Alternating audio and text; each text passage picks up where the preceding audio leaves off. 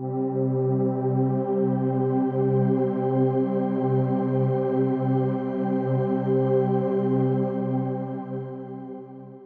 ¿qué tal? Bienvenidos a un nuevo episodio más de Selah. Mi nombre es Dixon Gabriel y qué emoción que puedan estar una semana más acá en este espacio consumiendo este podcast que espero que sea de mucha bendición para ti cada semana.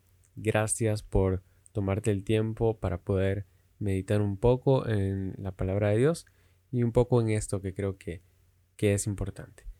Ah, el episodio de hoy es el episodio número 60.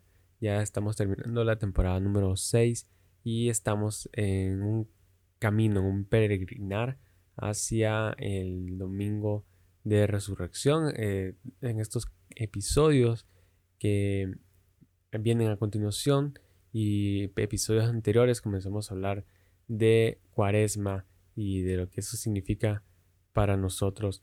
Así que eh, quiero invitarte a que puedas ir a los episodios anteriores para que puedas ah, ponerte al día con lo que estamos hablando. Y de igual forma, cada episodio es independiente uno del otro, pero vamos siguiendo una misma línea que es mm, el sacrificio de Jesús en la, en la cruz del Calvario, su muerte y resurrección para pagar por nuestros pecados y a través de ello darnos salvación. Así que estás invitado a ir a los episodios anteriores y ah, antes de iniciar este episodio quiero hacerte una invitación a que puedas compartir este contenido con un amigo con, en tus redes sociales, en Instagram, en, Facebook, en Twitter. Um, y si lo subes a tus stories, puedes etiquetarme, aparezco como Dixon Gabriel. Todo este contenido es completamente gratuito, así que me ayudarías mucho si pudieras compartirlo. Muy bien, entramos al, tema de hoy. Hoy estaremos hablando acerca de, ese amor y, ese cuidado de Dios, que creo que es parte importante y parte fundamental en todo el tema de, cuaresma y, y, de lo que podemos aprender. Entonces, ah, espero que sea un episodio corto Em, no tengo muchas notas. Es más que todo algo que, que Dios ha hablado ah, durante esta semana y que yo quería compartírtelo en este episodio. Así que bienvenido al episodio número 60. Aún no tengo un nombre en mente, pero ah, estoy seguro que va a ser un nombre muy bueno.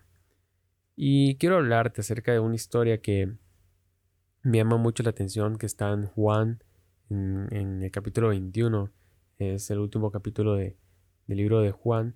Y Juan nos cuenta una historia acerca de la última vez que Jesús se le aparece a los discípulos.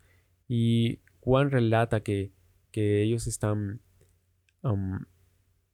Eh, decidieron ir a pescar, decidieron volver a, a, pescar y han pasado toda la noche pescando y no, no habían logrado hacer nada y, y ya está amaneciendo y Juan dice que eh, Jesús se les aparece. Ah, en el verso 4 dice, al despuntar el alba, Jesús se hizo presente en la orilla, pero los discípulos no se dieron cuenta de que era él. Muchachos, ¿no tienen algo de comer? les preguntó Jesús. No, respondieron ellos.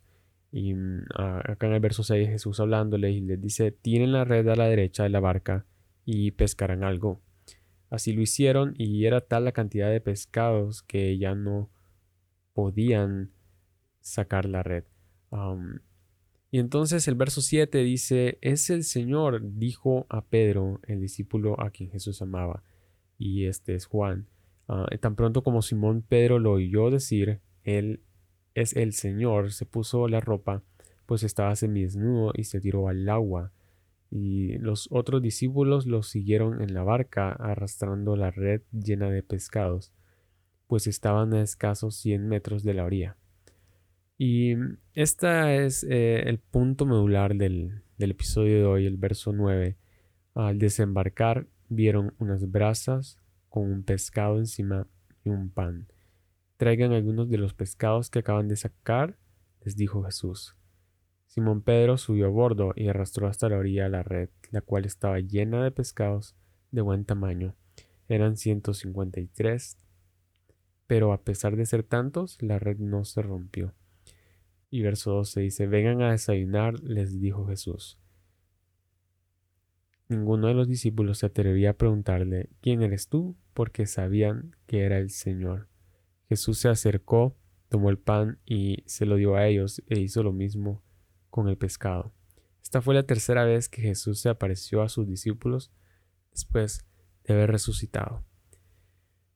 Y um, leímos bastante. Eh, Juan 21, del verso 1 al 14.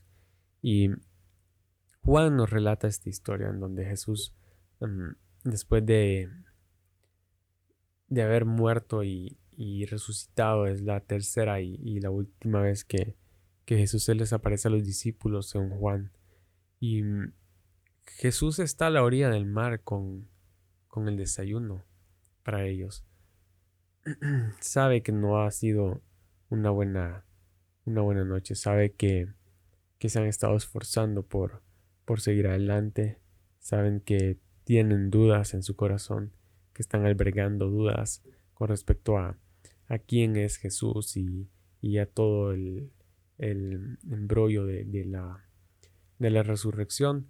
Así que Jesús decide hacer una vez un milagro y es esta pesca milagrosa y, y algo que he aprendido es que cuando tú ves a Dios hacer algo en tu vida, eso la cambia por completo y marca tu vida y marca un antes y un después. Y podemos decir que hay un antes y un después de nuestra conversión o hay un antes y un después de, de un milagro financiero, hay un antes y un después de, de un milagro de, sanidad y nuestra vida no vuelve a ser igual porque hemos recibido un milagro, porque hemos recibido algo nuevo. Y cuando ya hemos tenido esa experiencia, entonces se nos hace más fácil identificar cuando Dios está actuando en nuestra vida. Y se nos hace más fácil mantener la paz en medio de las circunstancias porque ya hemos atravesado por ese camino y Jesús ha estado con nosotros y si nos toca otra vez atravesarlo, podemos confiar en que no, ah, en que esta vez no será diferente. Podemos confiar en que Jesús va a seguir acompañándonos. Y los discípulos se dan cuenta y Juan le dice a Pedro es el Señor, porque solo el Señor tenía la capacidad de hacer un milagro como ese con la pesca. Y Juan le dice a Pedro y Pedro con ese carácter que siempre, siempre se nos cuenta en los evangelios, ese carácter entusiasta, ese carácter apasionado, se, se lanza al agua, se pone ropa y empieza a nadar, empieza a nadar, empieza a nadar hasta llegar a la orilla, porque él sabe que es un maestro y él no quiere perder tiempo en, remar, y lo único que piensa es, ah, quiero ver a Jesús. Y creo que de cierta manera Pedro también es motivado por, por, ah, por eh, esa, esa espina que tiene, esa, esa tristeza que alberga de haber negado a su maestro cuando dijo que se mantendría firme hasta el final. Y creo que Pedro no se imaginaba lo que se encuentra en la orilla. Creo que ninguno de los discípulos en algún momento se imaginó ver a Jesús mm, preparándoles el desayuno después de, resucitar. Y Charles Swindoll, un escritor, un autor que tiene varios libros de, biografías acerca de, varios personajes de la Biblia, relata esta historia de la siguiente manera. Y dice, Pedro llegó fatigado a la playa y encontró a Jesús ocupado del fuego de unas brasas.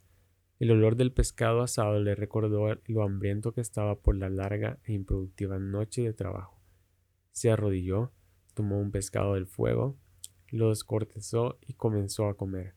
Los primeros bocados de comida y el ver a Jesús le dieron a su cuerpo una fortaleza que no había tenido durante semanas, y el cálido resplandor del fuego sobre sus mejillas le recordó lo frío que había estado antes.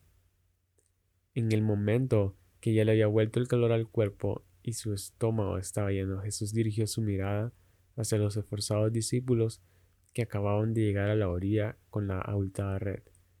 Traed los pescados que ahora habéis pescado, les dijo.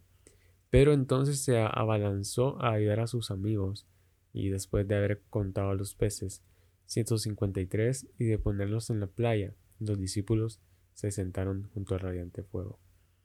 Ah, y es increíble ver, ver esta escena ahí, ahí escondida al final de, Juan, en donde Jesús aparece a los, a los discípulos y, y, les cocina literalmente el desayuno y, y les prepara el desayuno. Ah, y los discípulos, siento yo, pienso, me imagino, y esto es una conjetura personal, que quizás estaban ah, con muchas dudas pensando en qué iba a ser de ellos, qué iba a pasar con ellos después de que Jesús había muerto y que no lo habían visto y, que no, no sabían qué hacer. Y lo único que ellos sabían era pescar y eso era su vida antes y deciden regresar eh, porque pues no tienen nada que hacer y tienen hambre y deciden volver. Y para Pedro era como un nuevo quizás comienzo, una forma de castigarse a sí mismo. Quizás él pensaba que, que no tenía valor para Jesús después de haberlo negado, que, o quizás pensaba que no tenía un valor ah, como el de los demás discípulos por lo que él había hecho. Y en esta escena vemos todo lo contrario, vemos a Jesús cálido, a un Jesús amoroso como el que hemos conocido y, y Jesús está ahí eh, preocupado por ellos, pendiente de ellos, de su comida, del desayuno. Mm, y en los versos siguientes, que son del capítulo 15 al, perdón, del verso 15 al 25, ah, Juan nos sigue contando la historia en que Jesús toma parte a Pedro y, y, Jesús le, le tiene una plática con Pedro y Jesús empieza a preguntarle, Pedro, ¿tú me amas? Y recuerdo cuando haber leído esta historia y, al principio no la entendía y no entendía por qué Jesús le pregunta tres veces si lo ama. Y más adelante, años más adelante, que entendí que, que en el original Jesús utiliza dos palabras diferentes para amor, mientras que Pedro siempre utiliza la misma. Y los niveles en los que Jesús opera y en los que nosotros operamos con respecto al amor hacia Dios. Sin embargo, también hay algo más ahí escondido y, recuerdo haber escuchado a un pastor decir que Jesús le pregunta tres veces a Pedro si lo ama para que Pedro le responda tres veces que sí y así poder anular las tres veces que Pedro lo había negado en la cruz. Porque cada vez que Pedro recordaba a Jesús, lo único que podía recordar era haberlo negado. Sin embargo, cuando Pedro lo encuentra en la playa, ya las heridas de las manos de Jesús ya no son un recordatorio de su traición, sino un recordatorio del amor de Dios. Y entonces Jesús toma parte a Pedro y tienen esta plática y, hablan acerca del amor y, y Jesús hace que Pedro le diga que lo ama tres veces y a través de ello logra cancelar eso en su mente, esa, esa tristeza, ese recuerdo de, de haberlo traicionado. Y entonces Jesús le da un nuevo comienzo a Pedro y, y le da una nueva misión que es apacienta mis ovejas, cuida mi rebaño. Y eso es lo que Jesús hace con nosotros. Nos da una nueva oportunidad, nos da un nuevo comienzo y está pendiente de nosotros. En este episodio lo que buscó es, lo que buscaba era hablarte un poco acerca de, del amor de Dios y del cuidado que Él tiene con nosotros. Porque a veces no sabemos hacia dónde vamos, pero Dios sí lo sabe. En algunas ocasiones nosotros podremos tener el control de todas las cosas en nuestra vida y otras veces no podremos tener el control. Sin embargo, debemos tener buen ánimo en medio de los momentos difíciles y debemos decidir confiar en Dios siempre en primer lugar. Y entender que cuando confiamos en Él siempre va a ser lo mejor. Y entonces acá vemos a Jesús una vez más darnos una lección de servicio y amor al preparar la comida para sus discípulos. Y después de eso Jesús reafirma Pedro, reafirma el liderazgo de Pedro, reafirma su carácter y, le da un nuevo propósito y una nueva misión. Y yo no sé cómo has vivido tu vida hasta este momento, qué, qué, pruebas has tenido que enfrentar, qué lecciones has tenido que aprender. Y no sé en tu corazón cómo sientas tu relación con Jesús. No sé qué tan cerca o qué tan lejos te sientas de Él. No sé si en algún momento has llegado a pensar si de verdad Jesús, si de verdad Dios tiene cuidado de ti. Y podría citarte un montón de versículos, uh, salmos, proverbios, incluso del Evangelio, y, y decirte que Dios tiene cuidado de ti, que Dios te ve desde el vientre, desde que estás en el vientre de tu madre, que, los planes de Él son de bienestar y, y, de prosperidad y que los planes de Dios son um, para el bien de todos los que creemos en Él y que el ángel de Jehová acampa alrededor de los que le temen y, y hay tantos versos que yo podría citarte. Pero nada de eso importará si tú no lo crees en tu corazón, si tú no crees en, en tu corazón que realmente Dios sí tiene cuidado de ti, que realmente Jesús sí está interesado en ti. Y hay una frase que a mí me encanta y, y hace que mi corazón se llene de gozo y es que si para ti es importante, entonces para Dios también. Si para ti es importante, entonces para Dios también. Eso significa que cualquier cosa que estemos viviendo, cualquier cosa que estemos necesitando o soñando, nosotros la podemos compartir con Jesús, porque Él tiene cuidado de nosotros y Él se interesa en lo que a nosotros nos interesa.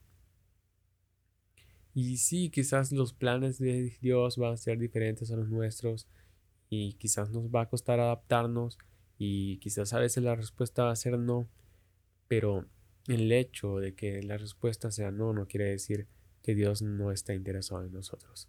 Algo que yo he aprendido con mis padres es que muchas veces la respuesta de ellos es un no, pero no es porque no les interese lo que yo les pido, sino porque ellos saben que es lo mejor para mí o están interesados en protegerme.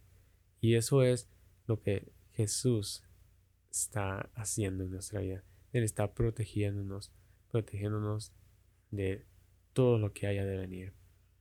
Y solamente quiero aclarar esto. Jesús nunca dijo que no íbamos a sufrir o que no íbamos a experimentar dolor.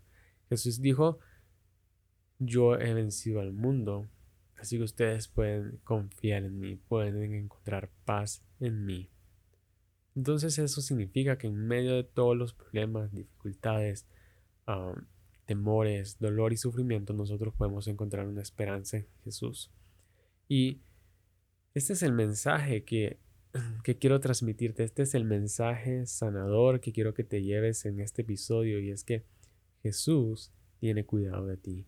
Jesús tiene cuidado de ti. Y a Él le interesa lo que a ti te interesa. Porque si a ti te importa, para Dios también es importante. Así que espero que a partir de hoy puedas meditar en esto, que puedas ver a Jesús como un amigo, como, como un buen amigo que te prepara el desayuno, que, ah, que te reconforta en momentos difíciles, que, que llena ese vacío que el mundo deja, que llena ese vacío que, que las malas decisiones nos dejan y Jesús se encarga de llenarlo y de traer calor a nuestra vida y de traer paz y, de traer algo nuevo y, algo maravilloso. Y si alguna vez te has sentido como Pedro, que has traicionado a Jesús, que has mentido, que has pecado y te sientes lejos de Él, esta es la oportunidad para que puedas acercarte, para que puedas, igual que Pedro, sin importar lo que tenga que pasar, meterte al agua, sumergirte y comenzar a nadar hacia la orilla donde está Jesús. Porque Él está ahí y Él está esperándote y Él quiere comer contigo. Y me encanta porque es igual lo que dice en Apocalipsis, yo estoy a la puerta y toco, si alguien oye y me abre, yo entraré y comeré con Él y Él comerá conmigo. Y para eso, y eso es importante porque eso habla de nuestra relación con Dios. Así que si una vez te has sentido como Pedro, este es el momento de lanzarte y encontrarte con Jesús una vez más para un nuevo inicio, para un nuevo cambio. Y Espero que este episodio haya sido de mucha bendición, que puedas encontrar paz esta semana, que puedas meditar en esta palabra y que cada vez que vengan pensamientos difíciles, que cada vez que vengan pensamientos de temor o de duda, puedas afirmarte en que Jesús tiene cuidado de ti. Que Dios te bendiga.